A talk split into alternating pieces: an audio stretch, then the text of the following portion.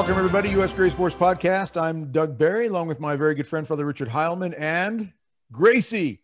Hey, Gracie. she wanted she wanted some attention. Yeah.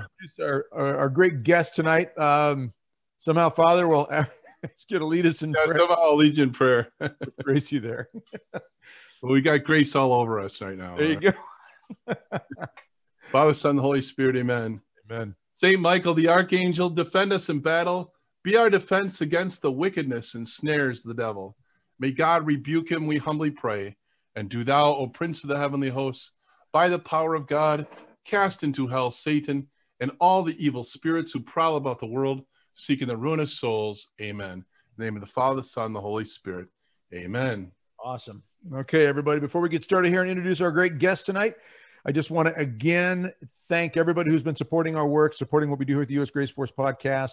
Your prayers, your support, your comments, tremendously helpful. Please keep them coming. Let us know your thoughts and uh, just just how it's helping. We want to constantly tweak this podcast and, and make it as uh, as effective and, and serve you in the best way we can. So we thank you for all that. We want to thank those especially who are the patrons out there. You Patreon members have been a tremendous source of help, especially right now with everything getting so much more difficult in different ways. Your financial support is incredible. So we pray for you regularly. Um, I pray for you all my daily rosary. Please uh, know that we are very humbled by your your support. If anybody's interested in becoming a patron, click the link below in the description and go on out. We ask you to pray about it and ask if you feel the Holy Spirit's inspiring you to help us out with a few dollars or more per month and help us continue to keep this podcast growing you know tonight we've got a great guest and uh, we've had him on many times before and i'm going to let father i'm going to let you introduce him but uh, this is a man who uh, can articulate very well the situation that we're in right now as anybody can see in the box below the conspiring of the malicious. We know things are happening right now at the time we record this. Uh, we are we're going through an amazingly breakneck speed assault on so many things freedom constitutional rights our church freedom of worship the whole nine yards. So we're going to get into that tonight. So father i pass this on to you and let you introduce our guest tonight. Uh, happy to. Yeah, Michael is the president of the Lepanto Institute, and I've known you for a few years now, Michael, and you're a warrior. And what what you do, um, you know, i- inspiring messages for sure. But uh, you're kind you're kind of a uh, detective in a lot of ways.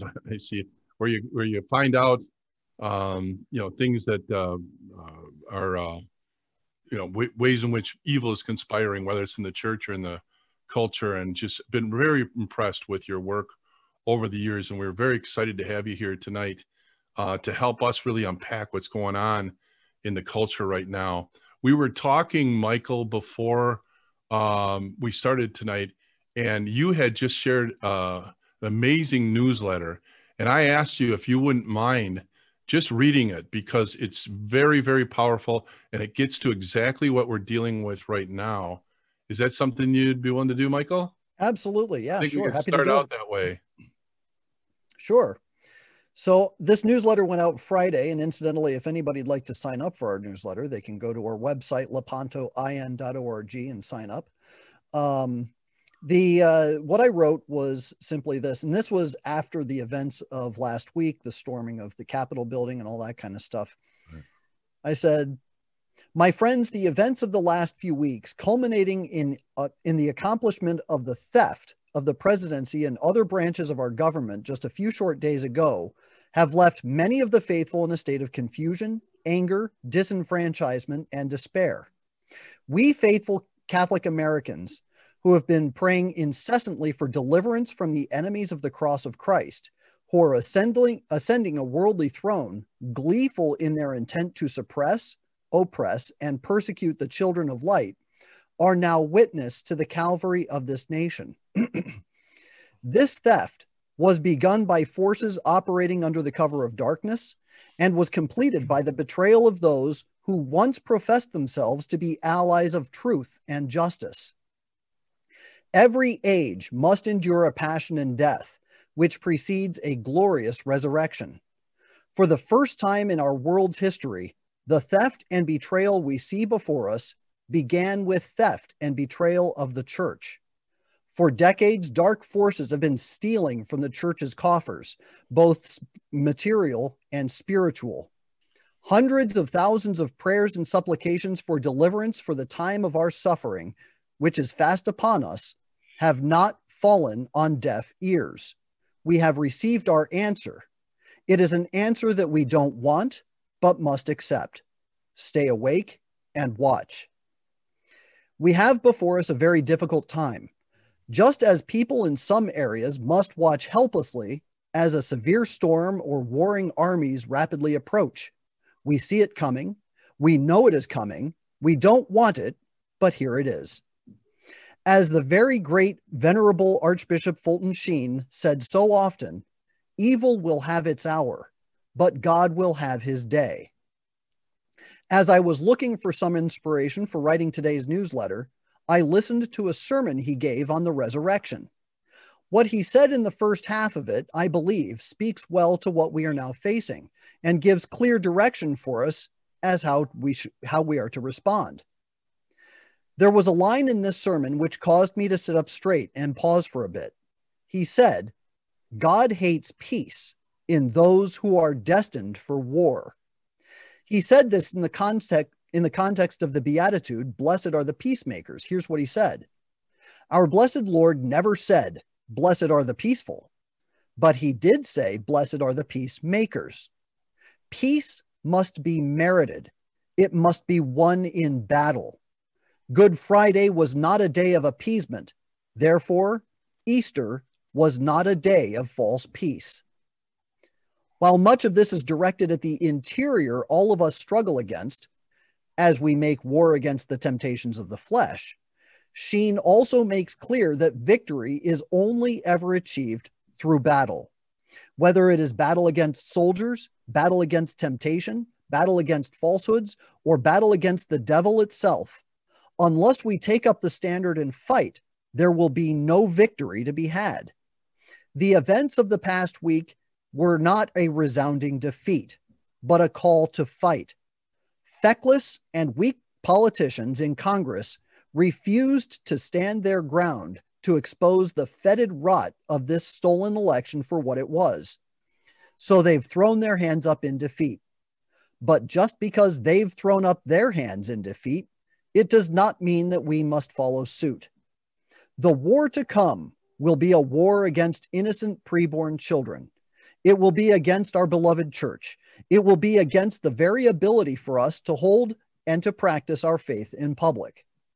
Our Lady did not deliver the soldiers at Lepanto from the battle coming to them, but she provided them victory through the battle itself. The war was not ended this past week. It has only just begun. And while we prayed incessantly over the past several months for victory, Our Lady has heard our prayer and has answered. Not only will victory come to those who fight, but the war is now upon us. This is not the time to hang our heads in fear and confusion, but to rise up with our weapons in hand, the rosary, prepared to meet the enemy in the field of battle and look forward to the promised victory she said would come when she said, In the end, my immaculate heart will triumph. And then at the end of this newsletter, I produce uh, Fulton Sheen's entire um, sermon, but then I ended with the words of Judas Maccabeus The success of war is not in the multitude of the army, but strength cometh from heaven. They come against us with an insolent multitude and with pride to destroy us and our wives and our children, and to take our spoils. But we will fight for our lives and our laws, and the Lord himself will overthrow them before our face. But as for you, fear them not. You know what I'm thinking right there, Doug. You and I have been talking about this too. Is David? You know, I, you know, I, that scene where you know, this Philistines and this giant is coming at them, and they're like, "We're done," you know. And David appears; he's a little teenage snot-nosed kid, and he says, "What's up with you people?" right? Yeah? What's up with you people? We have the power of God on our side, right? Yeah. And that's yeah. what I thought of is when you were uh, reading that. Very powerful. Uh, thank you for sharing that, Michael. Um, but we are at war, aren't we? We absolutely are. Yeah. And and of course we're talking about spiritual warfare here because everybody is uh, all sensitive right now and and I think that you know what happened at the Capitol, everybody wants to establish it was bad, it was wrong, and and frankly, I think it was stupid. Okay, but because it gave uh, the other side a card to play, you know, a way in a way in which they have, we got you now. You know, I think of the the uh, scripture passage. They look for something to accuse him of, Jesus Christ, right? And so, and they found they found it here. Is at least what they say, but it's uh, and everybody, uh, of course, rushes to all summer long. We watched our streets burn. I mean, our, our, the stores in Madison are still boarded up to this day. Uh, shops are closed. People are living in fear because of these uh, domestic terrorists who have been at us for months and months and months. Uh, and the, and and and what did the, what did the, their side do? They named streets after them. Okay, uh, they glorified them. They they painted them as heroes. They were inciting them to do this, and and then we, there's a Trump rally, and it says, "Okay, march." And frankly, everybody marches to the Capitol. March for life. They march to the Capitol, right? Uh, that's what you do when you protest. No one in and the president said, you know, now peacefully, you know, head to the head to the Capitol. And that's and but they want to paint this as he incited them you know? And i don't know what you guys are thinking about uh, you know, that whole situation where you know he's accused of inciting them and now we got to impeach him um, where are you guys at with that? Well, it's it's it's absolutely ridiculous. I mean, wasn't it Chris Cuomo that said, "Oh, I didn't know that. Pre- I I don't know of any protest that's supposed to be peaceful or or right. uh, or what did he say, polite."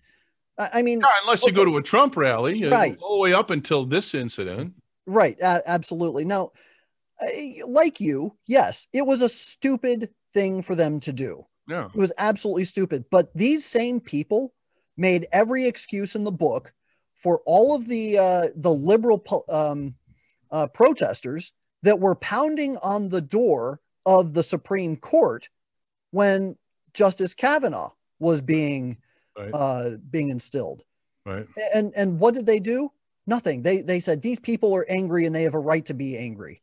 Yeah, and I was actually there. I was standing in front of those doors because, um, mm. Father, if you remember, this was right when we had one of the Rosary Coast to Coast events, and so we were there. So I went out the day was the day before, I think it was, and I went into the crowd and just hearing them, the things that they were saying, Right. Uh, one woman said, uh, one of the speakers, I forget who she was, she said, you know, this isn't Mama Bear coming out, you know, for to defend our reproductive rights. This is Mama Dragon. That's what she referred to herself as. And then when they went to the doors of the Supreme Court, I mean, they're at the Capitol. I went up with my camera just off to the side, and you're absolutely right. I was 15, 20 feet just to the side of it and they were pounding on those doors. They were trying to get in. They were livid over this. Yeah. And you're right. There was no call of, you know, look at the terrible uh, uh, insurrection that's taking right. place right now. Um, you know, I, I, I, echo what you both said. This is never what you want, and it's never a good move. Um, I don't buy entirely that it wasn't motivated or inspired or that there weren't Antifa or, or BLM agitators in the crowd somewhere. I, I, I think that's very likely, very possible. In fact, there have been some reports that that's the case. Okay, verified or not regardless if anybody who's a true Trump uh, supporter followed along it was it was it was a dumb thing to do. There are videos out there of Trump supporters pulling people off the building who were trying to smash windows. They were trying to pull them back saying don't wreck yep. the place. Don't break the place up. Okay that's on camera. I've seen some of those videos. And of course we have the question about why um, was the capitol security not tighter on a day where you had a quarter million or more people outside, and inside you had the certification of electoral votes going on. Why would you well, not? They have, let them in. Yeah, in fact, the videos of the Capitol Police stepping to the side, moving barricades. In fact, you're right, letting them in. So, I mean, there's too many questions out there just to paint blanket paint this. But what really bothers me is when we see, uh, you know, call them so-called faithful Catholics out there and other Christian denominations just hating on Trump and all the supporters yep. jumping on the bandwagon here when we know how the left operates, they they they they mess things up. They they they plant things. They we saw this all summer long. And you're right. You know, Cuomo said this. You had Maxine Waters saying, very public statement. You see anybody from a Trump cabinet, you get in their face in a gas station, a restaurant, you push back, you make noise, you tell them they're not welcome here or anywhere ever again. I mean, these types of statements have come from many. Kamala Harris said this that these these protests should continue, and they I mm-hmm. hope they do. That was she said that back in the summer. So we have all this documentation on camera recorded from them saying all this. So we know because of all of that, the hypocrisy and double standard is as clear as a bell. It's clear as the clouds behind me right now on my my screensaver. So yeah. we've got obvious obvious evidence that this is completely upside down. Now that being said, Michael, you were there. I know you because you posted uh, uh, that day as all this was unfolding. What can you tell us about what you saw before and and after this all sure. unfolding? So my my 13 year old son and I went to uh, DC. We took a bus in. There was no way I was going to drive into DC, mm. especially on a day like that. And um, we so we took the bus in, and everybody on the bus they were they were prayerful. They were excited to be there. They were expi- excited to support the president and to uh, you know to to give a a voice to fight this let, us call it theft because it was a theft right. uh, the theft of our election and um, we got there, and the crowd was huge already. We we walked over the hill uh, past the uh, the Washington Monument and down into the Ellipse area, and it was just a sea of of people, and they were all waving American flags and they were singing, you know, "God bless America." It was it was a very, uh, I, I would say, almost kind of a a somber but friendly neighborhood event. You know, you felt like you were hanging out with your neighbors. You felt like you were hanging out with people that you'd known for years. You're you just wander into the crowd and you know somebody drops something and five people say, "Oh, oh, ma'am, you dropped something." You know what? You get that, you know. It, eh, but everybody was looking out for everybody else. If somebody was cold, they were offering them, you know, their their coat or you know, it was just everybody was there for everybody else. It was a it, it truly was uh, a, a witness to the neighbor. And so then uh, we waited and waited and waited for Trump to come out because Trump loves to be late. Um, and finally, we saw the limos pull up, and everybody got all excited, and and uh, Trump got to the stage, and then the whole crowd erupted, and uh, Trump started speaking, and you know they want to talk about how his speech it, it incited violence. Nobody was violent. Nobody was was uh, saying, "Yeah, let's go get him." There there was nothing like that. It was uh, a, a, bunch of people going, you know, they were cheering at the, the appropriate points of the uh, speech, but it was nothing that he hadn't been saying already. It, everything that he said, you know, we we got more votes than any uh, president in history, and we got uh, more votes than we did last year. And it's everything that he said was uh, everything that you'd heard from President Trump for the last year. Um, so we're watching his speech and everything seems normal. There doesn't seem to be any kind of indication that anybody's going to do anything crazy. And uh, at about, oh, I guess this was around one o'clock. Um, some friends of mine were from out of town and, and they said, Hey, we're going to go grab some lunch. Do you want to come uh, get lunch with us? And I said, Yeah, sure. Let me meet you. And so we walked several blocks up and and we sat down to lunch and the next thing i know my phone starts blowing up and i'm getting text messages from my mom going is everything okay and i said what are you talking about she said there are reports that there were explosions I said there weren't any explosions never heard any explosions um and then uh, as it turns out there it could have been a car backfiring but the next thing you know everybody's saying oh there were bombs there were bombs going off there were no bombs no bombs um and then she said, "Oh, they're storming the the Capitol building. They're storming the building." I said, "Really?" And then all these cop cars go screaming down the road, and my friends and I are going, "What on earth is going on?" So we're texting with people that are there on the scene, and they're telling us, "Yeah, there there's a group, but it's not." Really that big a group. I mean, a lot of people were let in. Uh, so they're surrounding the Capitol building, but they're not in the building. And then a handful of people did get inside the building. Um, but it was it was kind of surreal and we're sitting there just kind of listening to this going uh, this this isn't this doesn't make sense something here just doesn't make sense because this is not the attitude of the crowd that we were with and what's more is uh, trump's speech hadn't even finished yet when i when i walked off to get lunch so i walked away to go get lunch most of the people that were at the uh, speech were still at the speech nobody was leaving so who were the people at the Capitol building? That's what I'm trying to figure out. It's a good walk hmm. from from the ellipse to the Capitol building. It would have taken them, I think, a good half an hour to walk there. So at the time that everything was happening, somebody had to have already been there, but it wasn't the people that were listening to Trump.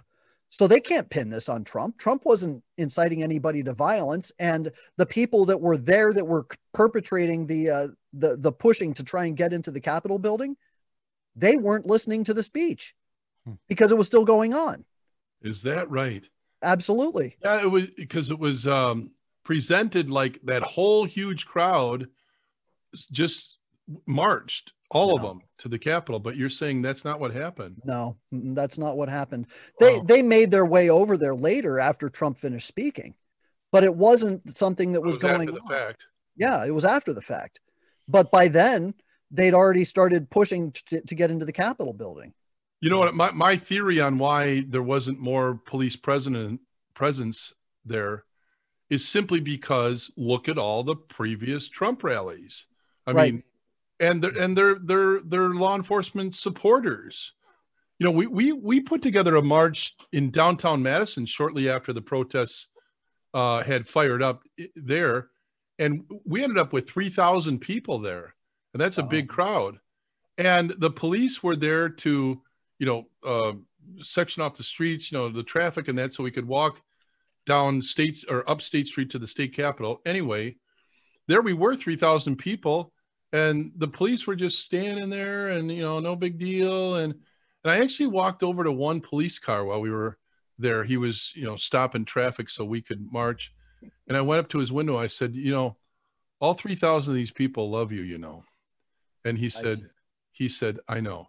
And it, you could almost sense that he was going to choke back tears because they had just gone through the worst living hell uh, of being uh, uh, vilified by the press, by left wing politicians, mm-hmm. you know, that they're the worst scum in the world and we needed to fund them, you know, all this stuff.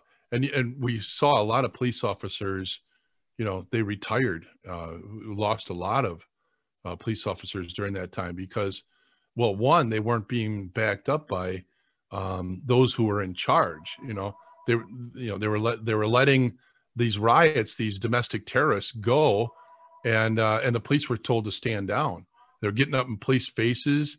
You know, how about all those all those scenes about you know pouring water over policemen's heads, mm. and they just let them do it.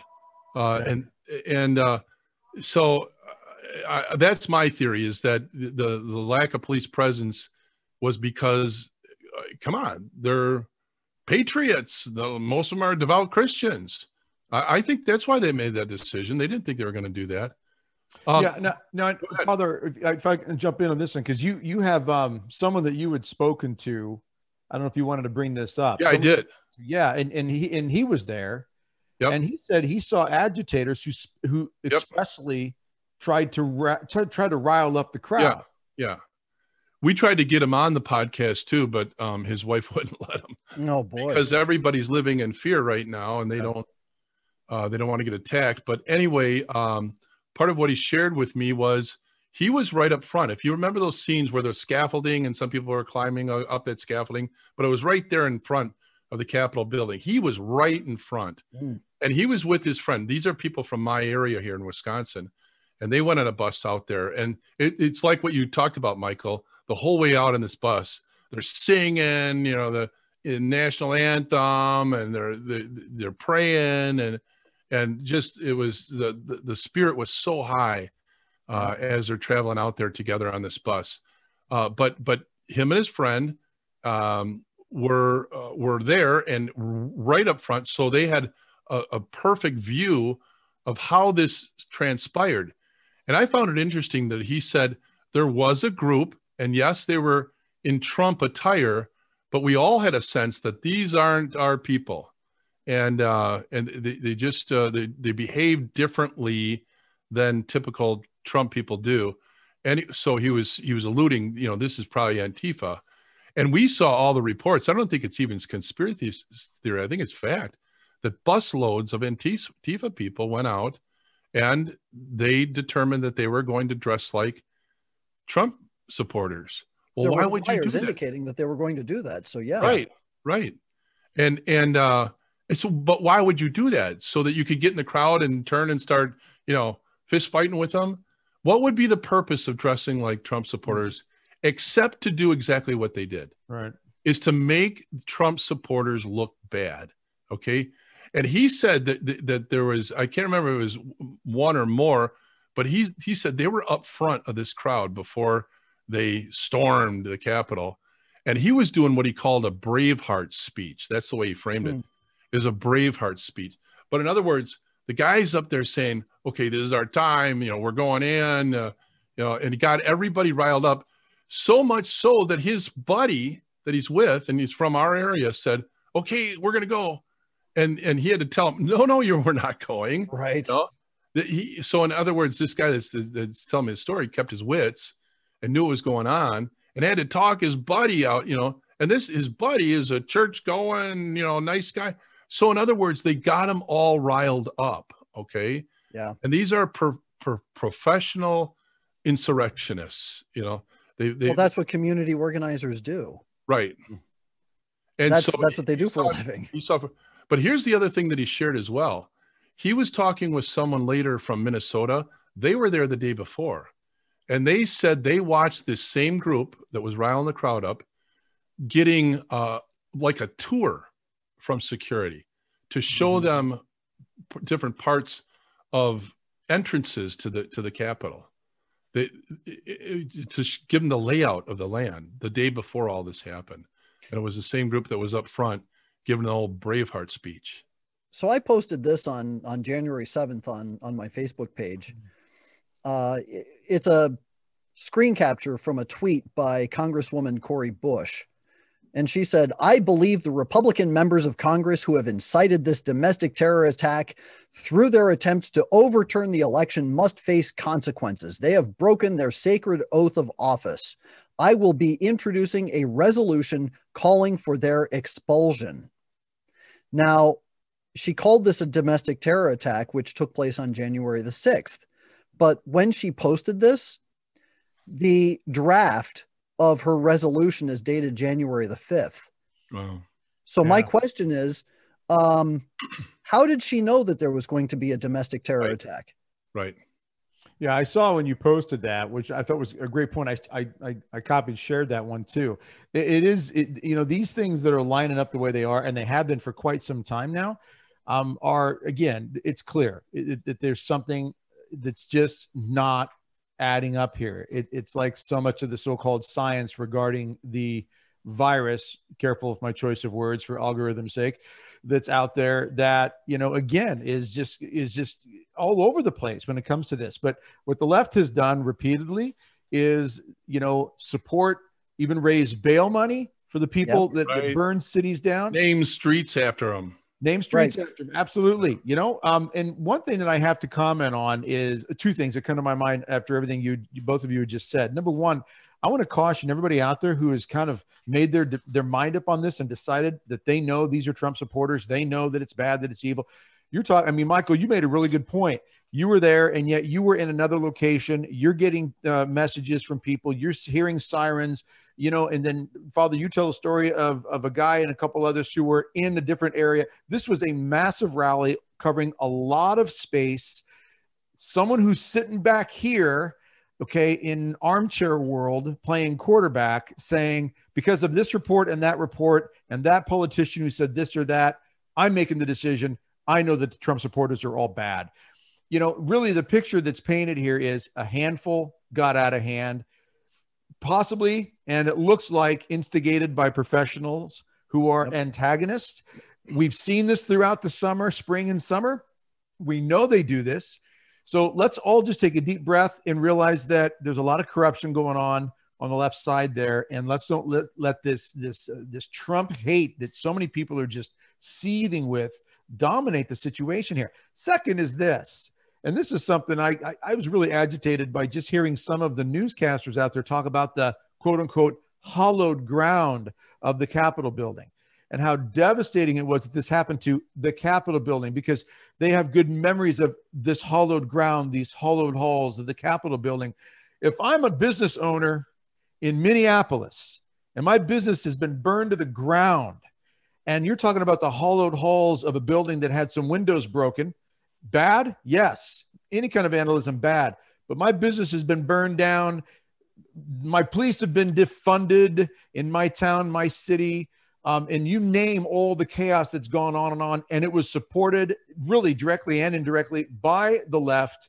How in the world does that not continue to tick off? I mean, just simply, you know, those people out there who have been through hell for months and have had so little support, except largely from President Trump and a handful of Republicans.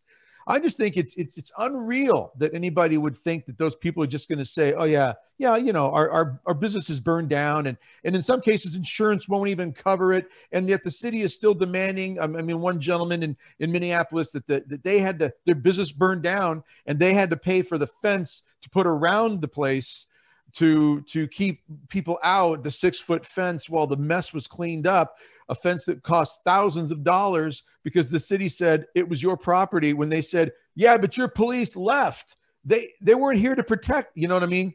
This this this this scenario that's painted right now, and it leads me into what I wanted to bring up with you here in the email that you put out, Michael. You talk about preparing for war. And I know we are talking predominantly here, everyone. Please understand this is a spiritual battle, first and foremost. That's what we're talking about. But we're also talking about political battle, legal battle, educational battle, battle for minds and hearts, and so forth and so forth in general. That's what we're getting at here. But, Michael, what are your thoughts about the preparing? Because Father and I were with the U.S. Grace Force and the things that we're trying to do with the Battle Ready Coalition, the Emergency Preparedness Course. We're trying to have actual, tangible things that people can do to body, mind, and soul, body, mind, and soul prepare for whatever this is going to look like and what it's looking like right now. But Michael, your thoughts on what you mean and what you think is necessary for all of us to be thinking much more deeply about regarding preparing for these times that are really unfolding like Mach 2 in a crazy and dangerous way. Sure. So preparedness, uh, you you can prepare for a storm in one of two ways. You can uh, prepare for a storm by uh, battening up your house and fortifying your house and making sure your house is is secure and is not going to be destroyed by the the heavy winds and that kind of thing. And the second way you prepare is making sure that you've got the supplies that you need in order to survive the uh, the in, initial ordeal and then the fallout from it. When it comes to preparing for uncertainty, like what's coming, we don't know what's going to happen. We don't know if this is going to be any kind of uh, shortage of food or if this is going to be a shortage of supplies of some kind or if we're going to um, you know we, we don't know what we're going to face we do know that because uh, Biden has told us that he's going to do these things. He's going to suppress our free speech. He's going to suppress our free practice of religion. Uh, he's going to suppress uh, anything that has to do with our defense of ourselves as dignified Christians. Um, and because of that, we have to be prepared to suffer. We have to be pre- prepared to suffer, but we also have to be prepared to stand up for what is right and good. Mm-hmm. Uh, that comes from why we call it practicing virtue. You practice virtue just the way you practice a piano or that you uh, practice when you're you're exercising, and you don't start off with the heavy weights if you've never lifted weights before. You start off with the little ones and you work your way up. If you've never played piano before, you don't pick up a Chopin. Uh, you just pick up, uh, you know, Twinkle Twinkle Little Star, and you start from there. So practicing virtue when it comes to facing what's coming, you start by the mortifications. Make sure that you, you know, if you're if if we're possibly going to face starvation, well, start fasting. Fast every day. Skip a meal, or uh, don't eat snacks if you if you can't go without a meal. You know, whatever it takes. You start little, build yourself up. Uh, try to go two meals or or whatever, as much as you can. Um, but it's it's not just dieting. I mean, if if you do that without prayer, it's it's just a diet. Right. If, true fasting means, you know, withdrawing from food and also uh, praying about it too. If you um, don't have the strength of will to stand up and uh, and fight against the the fact that you know let's say the bad guys come in and say hey uh, we're not going to let you go to church anymore you're not allowed to go to church are you just going to roll over and take it or are you going to stand up and say no i'm going to church and you're you can either stop me or um or let me go but or get I'm, out of the way yeah exactly yeah. but if you've never confronted somebody before in your entire life, hmm. well, then you're going to fold at that moment. So, uh, and you know, there are little things that you can do. If Karen in the grocery store gets upset because you're not wearing a mask, well, smile at her and wave and move on. Uh, but those little things that you can do to learn to stand up, to learn to have that force of will with with good intention. And I, I don't mean just enforcing your will because you want to impose your will but to impose your will with good intention to be of goodwill uh, to stand up for truth to stand up for what's right. You start little you work your way up you don't become confrontational and start shaking your fist at people but you you just say no i'm not going to let you push me over and deny me of my basic rights including my right to the sacraments. Uh, so you work your way up that way. But it's it's got to be mortification it's got to be the practice of virtue and it's got to be penance. Michael what's going on?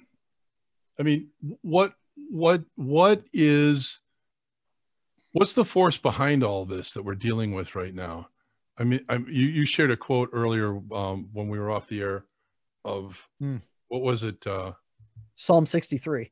No, uh, the quote from. Oh, that quote. Yeah. Yeah. The, the, okay. Uh, the quote came from David Rockefeller at a 1991 Bilderberg meeting. Yeah. Can you tell us a little bit about Bilderberg? I, I, I know yeah. quite a bit, but our listeners might. What, what, what's the deal with Bilderberg? So the Bilderberg meetings were, uh, or are, they continue. Uh, they're a meeting at the Bilderberg Hot- Hotel, uh, always held by the um, the elites of the elites, people, members of the Council on Foreign Relations, members of the Trilateral Commission, uh, wealthy international industrialists. Uh, and they get together and they discuss how they're going to control the world's economy, how they're going to impose uh, their designs for what the world should look like and these meetings are always super ultra secret and there have been conspiracy theories about them for years and years and years. But uh, l- let me just remind your listeners the word conspiracy uh, it's just a it's a compound word con and spiritus which means to breathe with. That's it. So a conspirer somebody who is conspiring is somebody who is breathing with somebody else. That's all it means. Or to be of the same spirit. Um, and if you're so, of the same spirit, you have this idea that you are working towards a common goal. That's it. So I'm, I'm going to interject real quick here on this yeah. one, Michael. Um, be, so because the, the whole term conspiracy theory and tinfoil hat and this sort of thing yeah. gets thrown around, and anybody who talks about ah conspiracy theorists and so forth, you're saying that because I want to be very clear because I, I, know what you're saying on this because I, I I've been through this whole conversation with people before. Conspiracy, people conspiring. You can conspire for is it only evil things or good things? Is it just of the same spirit to do something, or can you can you define that a little bit more clearly? Well, let's let's go back to the 1950s when uh, there was a communist conspiracy in this country. The communist cell networks all over the country that were uh, trying to change the way that the country works. I know this secondhand because my grandparents were helping to expose it in the 1960s. Mm. Um, everybody denied, or a lot of people denied, that there was a communist conspiracy at all. Uh, or even you talk about the mafia. A lot of people back in the 1950s denied denied that the mafia even existed. And suddenly you have all these indictments coming out in the late 60s and early 70s. And uh, gosh, what do you know? There really is a mafia and they really do have influence in business and in politics. And there really is kind of a conspiracy there but it's it, the idea of a conspiracy is just that people are working together for a same agenda. That's it. Um, you can have a conspiracy uh, within a Catholic church, and and I don't mean that in a negative sense either, because a conspiracy of Catholics getting together, praying together, being of like mind, uh, and working toward the common good uh, it's not necessarily a negative connotation. It just means people getting together, trying to put to, put together a, a common cause. That's all it means. So the idea of conspiring to do malicious things, as the title uh, below us right now states, the conspiring of the malicious, um, is not far fetched. So no. we just got to get past this for people who say, "Oh, conspiracy theory." Throw that out there as if these things never happen. They right. do. They have. Hitler conspired, Stalin conspired, Mussolini yep. conspired. Um, the, you know, the Chinese Communist Party is constantly conspiring in some way to dominate the world. That's what communists do. This is age old, and and we've got con- cons- conspiracies going on right now to have more of a global domination. And we know this, the Great Reset. We've talked about it in past episodes. We've had you on talking about it before. Klaus Schwab, and on down the line, we can go through Justin Trudeau and Prince Charles, and a whole host of people out there who have all been like minded of the same spirit regarding whether they want to base it on environmentalism or you know one world currency or whatever they want to call it. They have the same mindset regarding dominating. So all that being said now back to the same with rockefeller and the bilderbergs and so forth. This is a powerful statement you're about to read to everybody. And i know this because well, because we heard it before the show. But I know that the whole idea of Rockefellers, Bilderbergs, the whole nine yards, this has been going on for a long time. Yep. I mean, roughly, before you read the quote, how far back do we have evidence of Rockefellers, Bilderbergs, and so forth being of this mindset of, of like a like a globalist movement? Oh, the 1940s, 1950s. I mean, Alger Hiss, the very first, uh, the the the architect behind the United Nations, was a, a known communist. Mm. Every leader of the United Nations has either been a communist or a socialist. So it's, um, you know, it, it, it's kind of an open secret there. Yeah. Um, you know, they don't even hide that anymore. There's there's a lot of recorded evidence of them talking yeah. about this from back then. Absolutely, yeah, yeah. I mean, it definitely goes way back. You know, you you talk about. Um, clandestine conspiracies, but let's talk about one in recent days, something that's very upfront and open that everybody's seeing right now. Mm-hmm. And it's the conspiracy between Google and um, and Apple, which, huh, they're competitors, but they're working together on this. Google, Apple, and Amazon got together. They conspired together to shut down Parler. Why? Yeah. Because that was a bastion of free speech, and they can't have that. Mm. Mm. Yeah. yeah. And no one can deny that that's what happened because they were very public about it. And oh, it, yeah. happened, it happened very much in sync, almost as if it was on cue. Yep. Um, and, and there you have it. So, okay. So I'm, I'm sorry to delay on this quote. So read this uh, somewhat chilling quote from 1991, correct? Yep. Okay. So this comes from David Rockefeller at a 1991 Bilderberger meeting. He said, he said, quote, we are grateful to the Washington Post, the New York Times, Time Magazine, and other great publications whose, dic- whose directors have attended our meetings and respected their promise of discretion for almost 40 years. It would have been impossible for us to develop our plan for the world if we had been subject to the bright lights of publicity during those years. But the world is now more sophisticated and prepared to march towards a world government, the, the supranational sovereignty of an intellectual e- elite and world bankers is surely preferable to the national autodetermination practiced in past centuries. Oh. that was at Bilderberg. That yep. That. that. was a Bilderberg meeting in 1991. And David Rockefeller, I mean, the guy was kind of walking evil incarnate. He was probably possessed. Um, if you know anything in, about. so in roughly 29 years, from the time that meeting to today, mm-hmm. um, we've seen incredible advances in what he's talking about there. Yeah. But the fact that he makes very clear that we there was a time when we couldn't do this so openly. We just couldn't. But now by 91, we're in a position where we can now. And now we've got someone like Klaus Schwab, Prince Charles, Justin Trudeau, who have on record said, and I've put this in some of my YouTube videos We've talked about it on this show.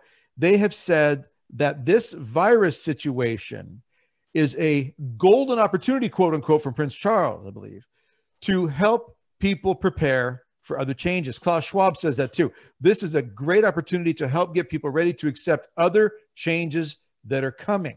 They have not, they've not even been quiet about this. In fact, I got a book here, starting to read, written by Klaus Schwab, Hmm. right there. And the fact that he even writes about this, I don't want to say the name because of algorithms, right? But the fact that he even writes about it and he says in there um, that we have to admit that this virus really isn't even that serious of a situation. He says that in the book. So this, I mean, so Michael, okay, here we're sitting here now. This is a war. It's a war against free speech. It's a war against freedom of worship. I mean, the ability to go to church. And I like what you said there. You know, we have got to be willing to stand up and say, look, you're not going to shut me away out, out of the sacraments. I have the right to the sacraments. I have the right to defend myself under the Second Amendment. I have the right to protect my family if someone invades my home. I have the right to, to, to worship openly. I have I have these rights. And I look at it this way, Father. You and I were talking several times earlier today, getting ready for this this recording, and you know this struck me after one of our conversations. It's kind of like cancer. When do you want to fight cancer? Stage one, when the doctor diagnoses yeah, we, we're seeing traces of it here. Or do you want to have to fight it at stage four when when the doctor says you don't got much time left? I mean, right. we're we're already in. The, I think we're past stage one in America. Stage one, we're stage two, maybe stage three. But look, if we don't stand up now, Michael, where do you think this goes? If we haven't put our foot down and stand, if we don't stand firm now on these things, even though we're going to take the shots, I like what you said in there. We're going to have to suffer. We're going to have to suffer but we also need to train up. Uh, where do you think this goes? In, in, what stage, maybe? I mean, you give me an estimate where you think we are. Stage one, two, three. Where do you think we are? Oh, we're in stage four. It's clear. Um, I mean, what was it a year ago? You you brought up Klaus Schwab and and the yeah. uh, the Great Reset and all those you know interesting people. And what was it nice that they said? It. They uh, they said Donald Trump is in the way. Mm, yeah, it was uh, it, it was um, George Soros, who held a, an emergency session uh, right after Trump gave uh, his speech saying, We will never kowtow to socialism. And he held a, a ver- an emergency session and he, and, and he said, We have got to make sure that Donald Trump does not win re election. And then you have, um, uh, what's his name? Um, the guy in the Vatican, uh, Jeffrey Sachs. Jeffrey Sachs. Yeah. So Jeffrey Sachs was in the Vatican, and what did he say? he started talking at the Vatican in in a what was it the um, uh, the Pontifical Academy for Social Sciences, and he said he called Donald Trump a problem, said he was dangerous, that America is dangerous right now because of Trump, right. and uh, they've got to make sure that Trump doesn't win in 2020. So you know these people telegraphed all their moves. They they told us exactly what they were going to do, and then they did it. So we had the opportunity, I think, if we had really understood what was taking place back then, to take care of the problem. Uh, but we didn't know what their capabilities were. We didn't know what they were going to do and the underhanded means that they were going to use in order to get it done. And so when they sprung the trap, they are, of course, wringing their hands with glee and delight, thinking mm-hmm. about how clever they are.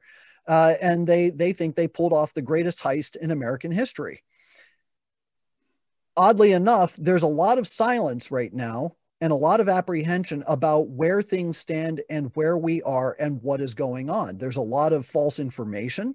Uh, there are a lot of rumors. And I'll tell you what, the, the phrase that keeps going through my mind is wars and rumors of wars. Yes. Yeah, exactly. I keep thinking about that. And I, I just, you know, I, I there's no way of knowing which, which way is up I, put on Facebook. I said, "You ever get that feeling when you're uh, when you're down at the beach and you're playing in the sand in the in the waves, and a great big wave catches you unawares, and you get tumbled in the wave, and you you get spun around. You don't know which way is up, and your trunks get full of sand that's where we are.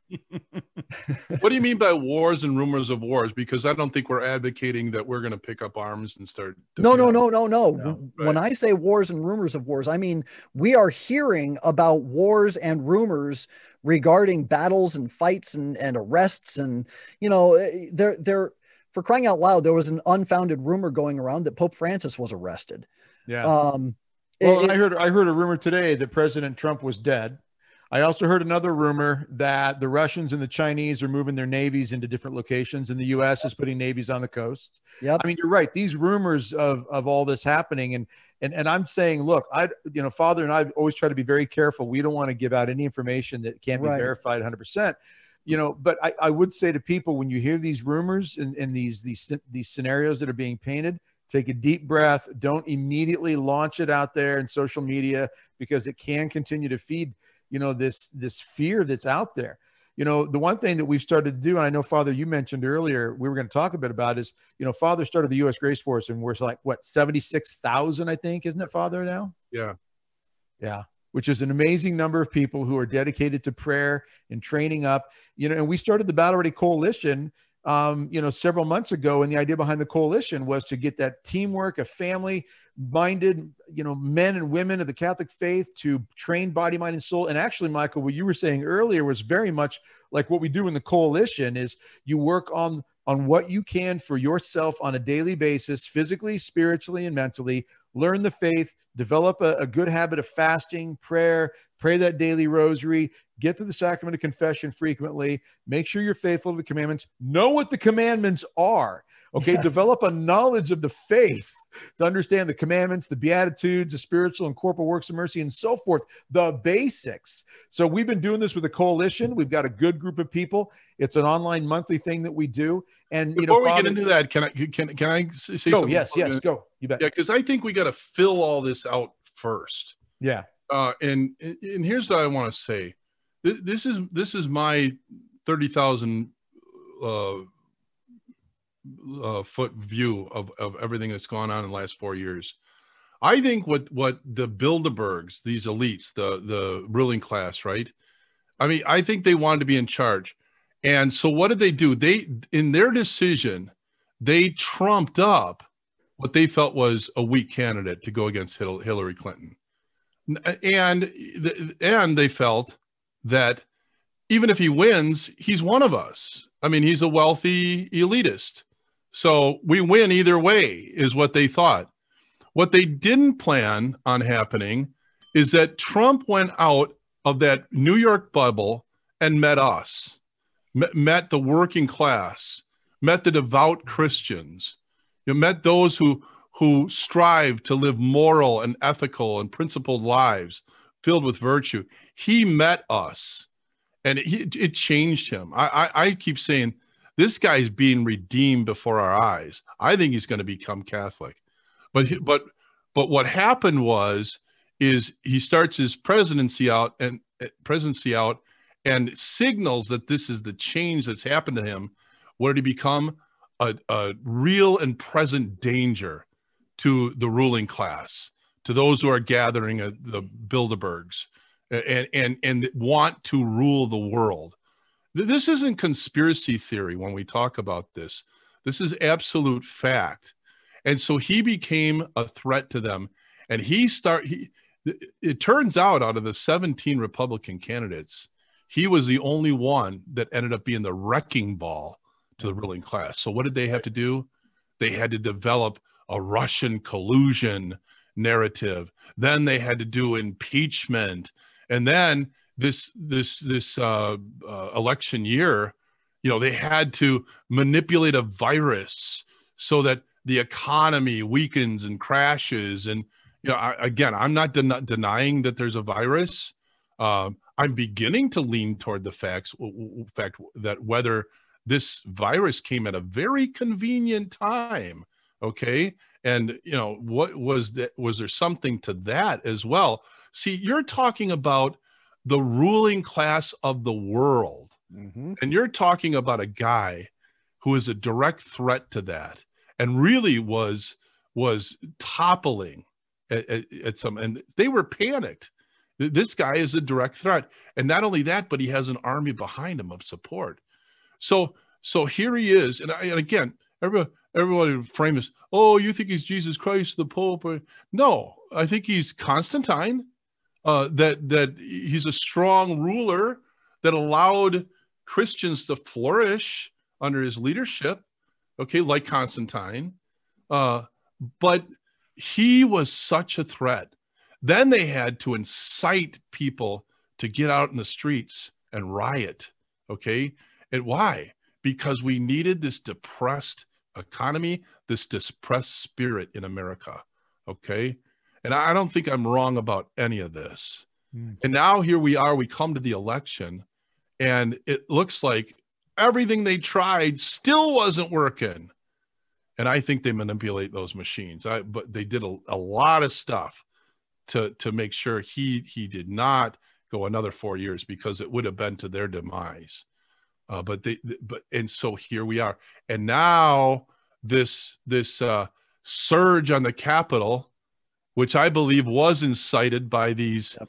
you know, professional insurrectionists or whatever you call them, uh, who gave their Braveheart speech and got everybody riled up, and they went into the Capitol and, like you said, Doug, they broke some windows. They didn't tear, they didn't burn someone's business down, it, it, but they have a card now that they can use mm-hmm. because now yeah. Trump needs to be impeached. We are a mob. Uh, and and and they, they want to come after everybody that's associated with with Trump. Now people living in their homes are afraid they're going to lose their jobs because yeah. they once associated with Trump. This is where we're at right now. But but what I'm saying, what I'm painting here is this is the force that we're dealing with, okay? And it's a powerful force. Now you've got uh, January 6th that happened. And what do you have? You've got all these Bilderberg elites, okay, that felt now's our time and they can start pushing the buttons, okay? So you're talking about uh, Amazon and and Google and uh, uh, Facebook and Twitter, all of them. You know, we we're, we're free to do it because we're in charge right now. This is one of the biggest Goliaths, if not the biggest, in all of human history. This is an historical moment that might be uh, greater than any time in all of human history right now. Well, it, so yeah, I want to I, frame that that way, and then I wanted to say, what the heck can we do? Yeah. Okay. Except if we do it like David did, and say, what is with you people? Okay, it's a Goliath. It's huge, but we have the power of God on our side. Okay, we have the power of God, and he and this little snot-nosed teenager, you know, with a little tiny stone, takes down this powerful force because he believed in the power of God. And David went on to uh, to engage many many wars, uh, attacks against him, always outnumbered, always won because he believed in the power of God. So we need to get trained up, okay? And uh, I, I wanted to take this time right now, Doug what you have devoted yourself to is absolutely amazing and i'm i'm watching this develop and it's just uh, unbelievable uh, the battle ready coalition we need to train them again i was thinking i'm thinking of world war ii breaks out pearl mm-hmm. harbor right and they and they run to the enlistment stations but they had to hurry and train up an army like like this that's where i believe we're at right now it's it's it's uh, january 8th or June 8th, uh, uh, 1940. Uh, one June 6, June 6, 1944. Yeah, but I'm saying it's June, 6, 1941. Yeah, I'm saying it's June 7th now. Oh, no, no. Wait, you're talking about Pearl Harbor or the ba- the invasion? Pearl Harbor. December 7th, 41. Yeah, so I'm talking about December 8th. Okay. I'm, I'm sorry, I'm a roll here. I, I use I know those dates like that, but not right now. But anyways, I'm saying it's December 8th right now. In other words, it's the right. day after Pearl Day Harbor. after Pearl Harbor, right. December That's where we're at right now. Yeah. And we need to run to the enlistment stations. We need to train up. And again, Doug, what you've been doing, and and I, I just beg our our uh, Grace Force and anyone else to get in the part. We got to hurry up and train up this Battle Ready Coalition. Can you tell us a little bit more about that, Doug? What that's all about? Yeah, it's the coalition. Yeah, it's a monthly. It's a monthly membership. There's no no. There's no contract to it. So you want to right. sign up one month and quit the next. That's entirely up to you. Right. Uh, it's a twenty four dollar a month deal. You're going to get a video lesson. That's nothing. No, it isn't. You get a video lesson, a manual. I mean, that's several expensive coffees in a month. Okay, yeah. as one way to look at it, or several Happy Meals. Um, but you're going to get a video lesson, a manual goes with it, um, several live interactions that we do. Um, we we do bonus footage. We pray the chaplet together, the rosary together. Into this. Yeah, there's a lot that goes. There's a number of people behind the scenes that are working regularly. We respond to everybody's emails best we can. We're trying to constantly raise the bar, tweak the presentations. We have guests in there. We just got done with uh, Jesse Romero as a guest on how to deal with spiritual combat, spiritual enemy. Uh, and so these are very well produced videos. We got a professional videographer behind it, professional writers who are working on this as well behind the scenes. So it's a monthly membership the, the family of this this is the number one comment we hear from people is they feel like they've got support system accountability system. Right. they communicate with each other regularly. It is a phenomenal thing. We got people from ireland the uk australia india canada all over the us and they regularly chime in. And it's just amazing and we, we communicate with them on a weekly basis through live events. Uh, it's been fantastic. But we also put together the Battle Ready Emergency Preparedness course. You know, when you were talking, Michael, about on a natural level, the need for us to have extra food, extra water, means for power, for heat. Yeah, a lot of people are talking about three days of darkness with all the the Gulf Oh, yeah. Well- facing right now. and right now, as we record this, there's all kinds of rumor that we're going to have disruption in food supply. We're going to Yeah. have, there have been some power outages in some parts of the world lately. Um, there's warnings of that happening in other places, possibly by China, North Korea, whoever. Whether it's all true or not, at the very least, if you got a natural disaster, uh, which Right. does happen regularly, you Right. got to be ready. So the preparedness course is a separate issue from the coalition. So the coalition, BRC, Battle Ready Coalition, is a monthly training. The emergency preparedness course is a one-time buy, and that has four hours almost of video. It has 11 or 12 manuals in there. You work at all these things at your own pace. It's not overwhelming. And I'll tell you what, guys, it's a simple nuts and bolts thing. You know, Father, you mentioned um, Valerie, you mentioned uh, David and Goliath, and I love this. I've been putting out a few times now on my Facebook page. You and I were talking about this, Father, and I grabbed this idea David up. David, David- up. And the point is, this young teenage boy, ruddy and handsome to behold, and this youth comes out, and Goliath, six cubits in a span, translates to roughly nine foot nine inches. This guy's huge. His breastplate alone that Goliath wore was 90 pounds approximately. If anybody's ever worn body armor, um, you know, I've got body armor, you know, it's a military type stuff, you know, you got a plate in the front and the back, plate carrier, and sometimes side plates. That thing can weigh, you know, 15, 15 to 20 pounds. This guy had a 90 pound breastplate on. He had a bronze helmet, and his javelin had a head on the javelin that was a roughly 15 pounds. Okay, so here's your here's your your setup against David. Yeah. But what David says to Saul is kind of what we draw from when we do the Battle Ready Coalition. And I think, Michael, it fits well with what you said in the in the, the excellent email you sent out. Is the training, and you talk about Maccabees and all, is that it's kind of I call it a faith and reason moment for David. He steps in saying very clearly, God will give me the strength to do this. But because of what he says to Saul prior to that, when Saul says, How can you, a boy, fight this man who's battle hardened? He's he's he's big. He's you're gonna get killed out there.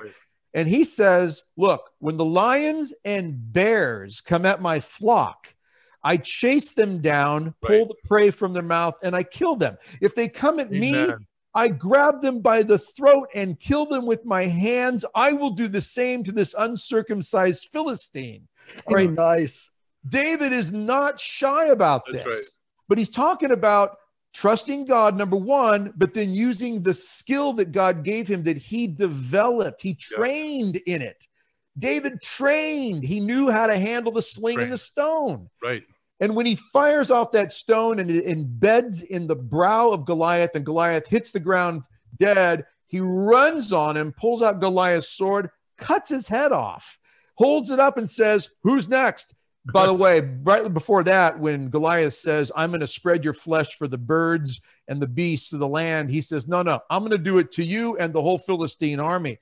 So David ramps it up. So, number one, David's got some attitude that we all like to have Yeah. but he says clearly. He might have tweeted that, huh? he might have tweeted something like that, right. or if he was a priest and he preached it, maybe there was a little. Oh, but tone. The tone and manner. yeah, That's not very ecumenical of him. no, it isn't. No, it sounds a Oh. little, a little, uh, I don't know, aggressive. If You're you right. Be a little bit more welcoming there. You know? Yeah, exactly, he- exactly. But he makes it, unpolished. But he makes it clear and this guys this is what i really like is he makes it clear that he's doing this because god gives him the strength and he does not accept on his watch that goliath and the philistines will mock god's army. This is the army the israel uh, the israelite army is the army of god. You will not mock god's army.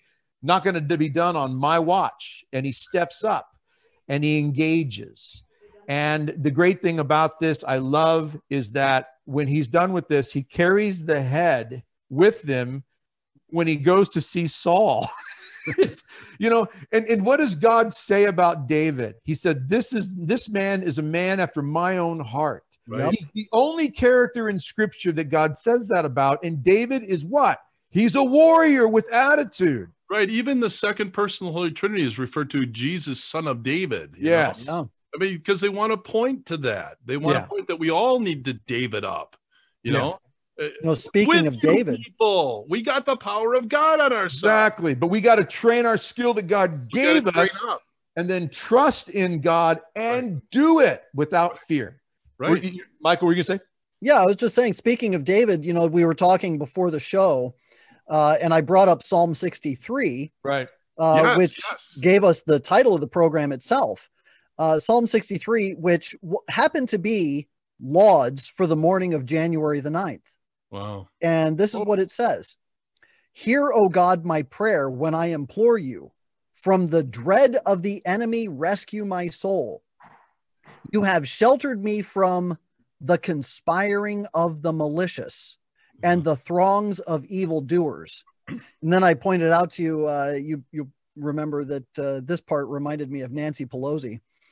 For they have whetted their tongues like swords, have bent the bow, a bitter thing, to shoot them, uh, to shoot from their ambush the blameless man. They shoot him suddenly and do not fear, and encourage one another in their wicked plan. They talk of hiding snares. They have said, Who shall see them? They have pried deep into evils, nor could they pry too deeply. Deep may a man's heart be, but God shall be exalted. The arrows of children shall be their plague, and their tongue shall falter and betray them. All who saw them trembled, and every man was afraid. Hmm. Nice. Very apropos, I think, for yeah. what we're enduring at this moment. Yeah. Well, I will say this: if if we if you mentioned, you know, Michael, you think we're at stage four, and I would agree with that. I think we're at a stage four moment here with with the the absolute need for us to step up. Father, like you said, we need to be training. We need to be training body, mind, and soul. Simple basics at the very least. We, you know, December again, 1941. Exactly, December 8th, 1941. And you know, when you and I were talking earlier today, Father, we did discuss that how quickly they would have had to put together the training facilities, the beds, the the food, the the the obstacle courses, you name it. They had to put that together like that yep. because they needed to make these soldiers war ready. Right. We need to be spiritually emphasizing spiritually war ready. Now, I will also say, as a as a man, as a husband, father, and I know Michael, you and I can say this a little a little more freely than father probably can because we're both husbands and fathers. Is we also need to be physically prepared to morally according to the teachings of the church in the just way, be ready to legitimately defend. And paragraph 22, 63, 64, 65. We go through this extensively in coalition and the emergency preparedness course, help people understand the church's teaching on this, that preparing with food, water, medical shelter, and even self defense is morally an obligation for us, especially to those that God has entrusted to our care. I mean, Michael, you and I would be lousy husbands and fathers if we didn't make sure that our wives, our children had a good roof over their head, you know, had the basic necessities taken care of. And if someone were to kick in the door any time of the day or night, we would be the first ones to engage and protect and defend our loved ones morally and justly based on what the church teaches and what God tells us. But these are things that we as Christians, as Catholics, we have got to stop cowering and we've got to stop becoming soft when no, it comes to spiritually to, and physically dealing with this. If we failed to provide for our families, we would be Karl Marx. Yep. Absolutely. Absolutely. Remember, he starved his own children to death. Yes. Because he refused to work. Ah. yeah. Yeah. So, you know, it's time for us to train up. It's time for us to David up. David up. Amen. Train up, David up. I mean, what's with you people? We Yeah. got the power of God on our side. Father, I sense a, I sense a new T-shirt coming out. Train Ah, up. yeah, we got to do up. that. David up, baby. Yeah. And by the Ah, way, people that. we got a new T-shirt we did just put out. You know, Yes. rebellion to tyrants is obedience to God. So please get out there, take a look at that T-shirt. Yeah. Yeah, that was actually on the presidential proclamation that Donald Trump put out, uh, honoring uh, St. Thomas Becket, Yeah. and and he's quoting Ben Franklin there. You know, My wife got me a T-shirt I, uh, for Father's Day. It looks like the seal of Virginia, except instead of uh, liberty standing on the tyrant with the motto "Sic Semper Tyrannis," uh, it's Our Lady of the Immaculate Conception, the miraculous medal lady, and Nice. "Sic Semper Tyrannis." nice, Oh, awesome. Awesome. nice. Perfect. All right, I think that I think we're out of time. Yep. Uh, Michael, this was awesome. Thank Yeah, you. Thanks, Michael. Uh, Thanks for having me on. Yeah everybody you know michael laid out uh, the the goliath we're dealing with and we need to train up and david up Yeah. all right in the name of the father son the holy spirit amen Man. come holy spirit fill the hearts of your faithful and enkindle in them the fire of your love and may almighty god bless you the father the son and the holy spirit Amen. amen thanks michael Thanks, Michael. God bless you, gentlemen. Thank you for having me on.